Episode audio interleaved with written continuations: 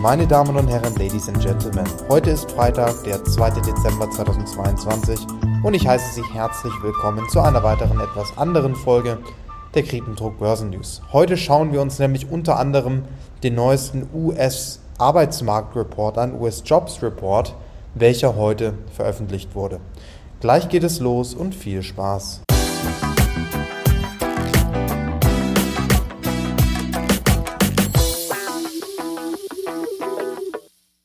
Kommen wir also gleich zu dem US Jobs Report. Die Daten sind nämlich wirklich unglaublich, teilweise. Bezüglich des US Jobs Reports spiele ich nun einen Ausschnitt aus aus einem sehr guten Bloomberg-Interview. Michael McKean ist nämlich folgender Meinung. 263,000 jobs created in the month of November, so a significant beat to the upside. Even the forecast was 200,000, and that puts us uh, at this point ahead of. I'm, I'm just looking here uh, for what the revised uh, monthly October number was, but uh, it was 261. Uh, the unemployment rate is holding steady at 3.7%. That's what everybody cares about. Uh, Wie wir gerade gehört haben, bleibt der Arbeitsmarkt einfach noch unglaublich überhitzt. Die Gehaltsabrechnungen sind um 260.000 gestiegen im November und der durchschnittliche Stundenverdienst ist um 0,6 Prozent gestiegen und das ist der größte Anstieg seit fast einem Jahr. Erwartet wurde ein Anstieg des durchschnittlichen Stundenverdienstes um 0,3 Prozent. Also die US-Arbeitgeber haben mehr Jobs hinzugefügt, als erwartet wurde und die Gehälter sind stärker gestiegen als erwartet. Dies ist nun sehr interessant, da uns Jeremy Powell, Präsident von der US-Notenbank, gestern klar gemacht hat, dass wir wohl nun mit kleineren Zinsschritten fortfahren werden. Aber trotzdem machen die gestrigen Aussagen von Jeremy Powell immer noch Sinn. Zinserhöhungen wirken sich mit einer Verzögerung auf die Wirtschaft aus. Dazu habe ich mir heute eine sehr interessante Grafik auf dem Bloomberg Terminal angeschaut. Dort konnte ich erkennen, dass wenn wir zurückblicken in die Geschichte, haben steigende Zinsen ab einem bestimmten Punkt immer zu höherer Arbeitslosigkeit geführt. Aber in den meisten Fällen erst, wenn die Zinsen bereits ihren Höchststand erreicht haben oder sogar wieder fallen oder wieder gefallen sind. Das heißt mit einer deutlichen Verzögerung. Und das zeigt uns, dass es wirklich sehr lange dauert, bis der Arbeitsmarkt auf die steigenden Zinsen reagiert. Das ist natürlich blöd, denn um die Inflation erfolgreich bekämpfen zu können, muss sich der Arbeitsmarkt deutlich abkühlen. Und momentan ist er auch im historischen Vergleich wirklich sehr überhitzt, was es der US-Notenbank Fed deutlich erschwert, erfolgreich gegen die Inflation anzukämpfen. Ich bin sehr gespannt, wie die Fed auf diese Zahlen reagiert. Zu diesem Thema zitiert Bloomberg Mizuhu-Ökonomen Alex Pell und Steven Ricciuto. Diese sagen, Zitat, unterm Strich ist der Arbeitsmarkt noch viel zu angespannt und kühlt nur sehr langsam ab. Dies deutet darauf hin, dass die Wirtschaft widerstandsfähig ist und weitere Zinserhöhungen und restriktive Zinspolitik länger verkraften kann. Zitat Ende. In der gestrigen Rede von Jeremy Powell, nicht gestern, das war bereits vorgestern, machte er uns klar, wie wichtig der Lohnwachstum ist und der Arbeitsmarkt generell im Kampf gegen die Inflation. Die Arbeitslosenrate ist im November gleich geblieben bei 3,7 Prozent.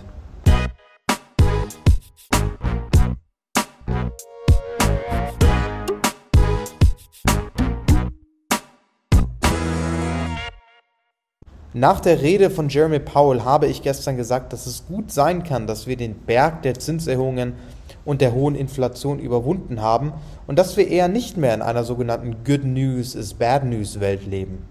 Nach den heutigen Jobdaten nehme ich diese Aussage zurück, denn der Arbeitsmarkt ist viel zu überhitzt, was uns zeigt, dass die US-Notenbank weiterhin gegensteuern muss, obwohl sich die Zinserhöhungen mit einer Verzögerung auf die Wirtschaft auswirken.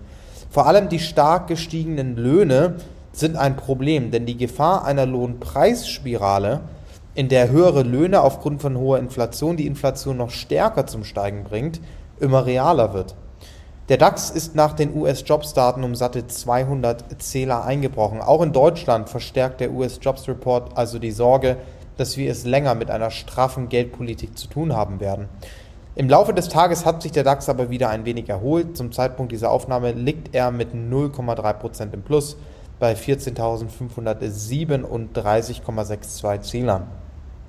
Ich persönlich gehe trotz der neuesten Arbeitsmarktdaten von einer Zinserhöhung in Höhe von 50 Basispunkten diesen Monat aus. Man muss sich natürlich immer daran erinnern, dass ein 50 Basispunkte Zinsschritt immer noch wirklich sehr groß ist. Nur natürlich nicht mehr so groß wie die 75 Basispunkte, die wir in den letzten Meetings hatten.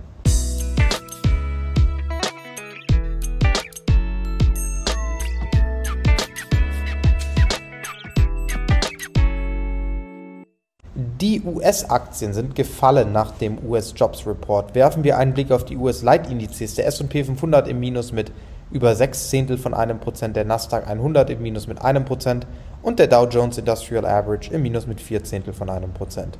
Die Bank of America warnt uns. Die Bank ist laut Bloomberg der Meinung, dass der Optimismus der Anleger bezüglich kleinerer Zinsschritte der US-Notenbank Fed und in Bezug auf einen abkühlenden Arbeitsmarkt übertrieben ist. Die Bank of America empfiehlt Anlegern, dass diese Aktien verkaufen sollten, bevor wir dann im nächsten Jahr, in dem die Zinsschritte wirklich Wirkung zeigen werden, einen Arbeitslosigkeit-Schock ähm, bekommen werden. Das heißt, eine Arbeitslosigkeit sehen werden, die stark steigt. Zu diesem Thema zitiert Bloomberg Strategen von Michael Hartnett. Diese schrieben in einer Notiz, Zitat, Bären wie wir befürchten, dass die Arbeitslosigkeit für die Verbraucherstimmung genauso schockierend sein wird wie die Inflation im Jahr 2022. Von hier aus verkaufen wir Risikorallies. Zitat Ende. Das heißt, im nächsten Jahr werden wir es anstatt mit Inflations- und Zinserhöhungsschocks mit Rezessionsschocks zu tun haben, wenn die steigenden Zinsen dann Wirkung zeigen. Und dies wird sich natürlich negativ auf die Aktienkurse auswirken.